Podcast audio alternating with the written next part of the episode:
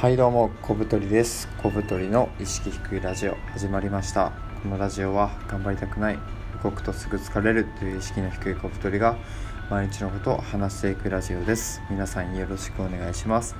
はいこのラジオはですね小太りダイアリーということで、えー、日常のことを話していくラジオそして小太りニュースで皆さんにおすすめグッズやお役立ち情報を紹介するラジオを2つやっております、えー、今回はですね小太りダイアリーということで日常のことを話していきたいと思います。はい、えーと、今実はですねいつも、えー、収録している千葉県にある、え、自宅ではなくですね都内の上野という場所にある、え、カプセルホテル北欧というあのホテルに泊まっております。でですねえっと今ちょっと寝る前で時間を見つけてですねあのホテルの中をこそこそこそこそ動き回ってあここあの放送できそうやっていうねあの机を発見したので今そこに座ってこそこそラジオ配信しております。はい。でですね今回は、えー、何を話していくかと言いますと、えー、1つ目は上野にある、えー、カプセルホテル北欧は都内最強だった。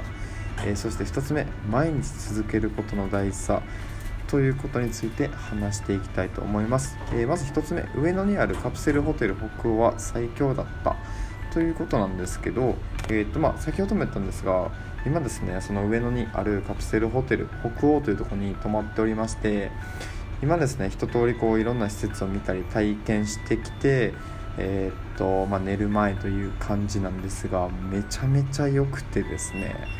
僕はあの都内にですね月本当に2回ぐらい出張で泊まるような生活をしておりましてもういろんなそのホテルビジネスホテルだったりあとは、えっと、格安のゲストハウスだったりあとはですね、まあ、カプセルホテルと本当にねあのいろんなあのありとあらゆる宿泊場みたいなところですね転々としたんですけど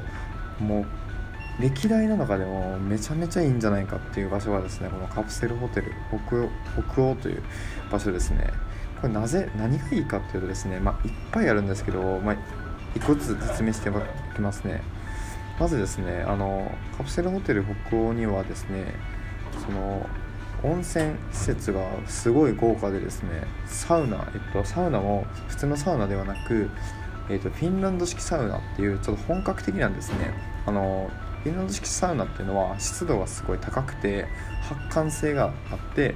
まあ普通のあの乾いたドライサウナとかとは違うっていうような本格的なものなんですけど、まあ、フィンランド式サウナがあったりですね。あとはあのお風呂も露天風呂がついててカプセルホテルには珍しいですよね。てかお風呂があること自体もそもそも珍しいんですけどで、まあ、露天風呂があったりとかあとはですねえっと、水風呂がすごい広くて深かったりで深いって何がいいかっていうとあの冷めにくいんですよ。温度が下がりあの上がりにくいんで冷たい水風呂に入ることができる。でそういうあのすごいサウナとあの温泉施設がめちゃめちゃ充実しててプラスですね本当にすごいなと思ったのがあの休憩ルームっていうのがあってあのよくスーパー銭湯とかってなんかこうお休みどころみたいなのあるじゃないですか休憩どころみたいな。それがものすごい豪華でなんかあの自動のリクライニングシートみたいなのが本当に20個ぐらいバーって並んでてそこにあの無料貸し出しの漫画があったりとかあとは、えー、とコインあとあれですね普通にあのコンセントもあったりとかあとテレビもついててなんか本当に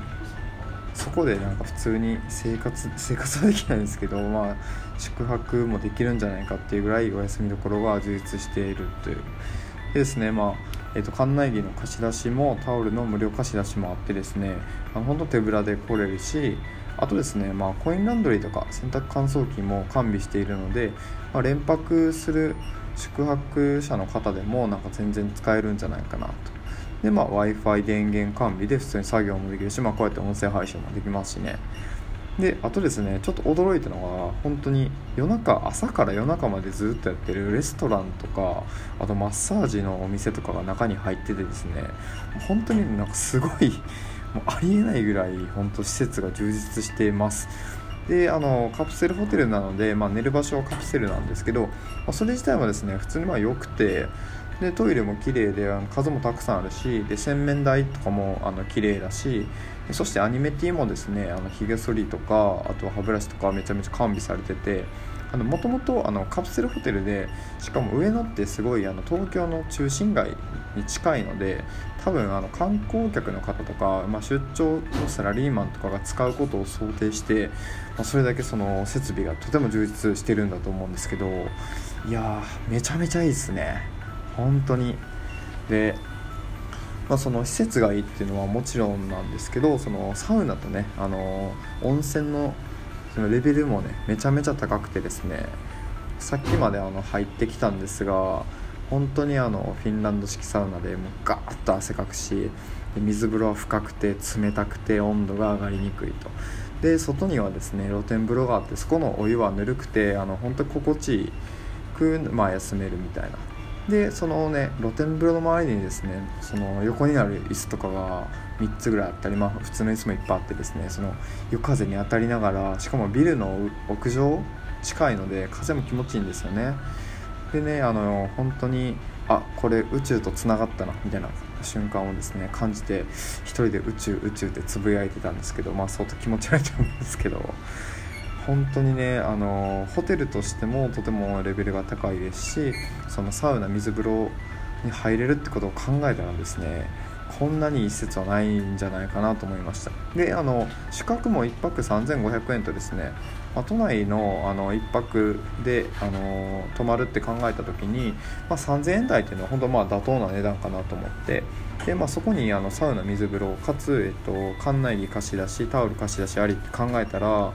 まあそれでも1500円ぐらいの価値はあるので単純に、えっと、宿泊だけ2000円、まあ、サウナとか1500円分ぐらい払ってもいいんじゃないかなと僕は思いましたね。はい。ということでねあの皆さんももしねこのラジオをお聴きの方でですね、えー、サウナ水風呂好きとかねあとはあの都内よく出張行ってホテル探してるっていう人がいたらねあのカプセルホテル北欧とね北欧って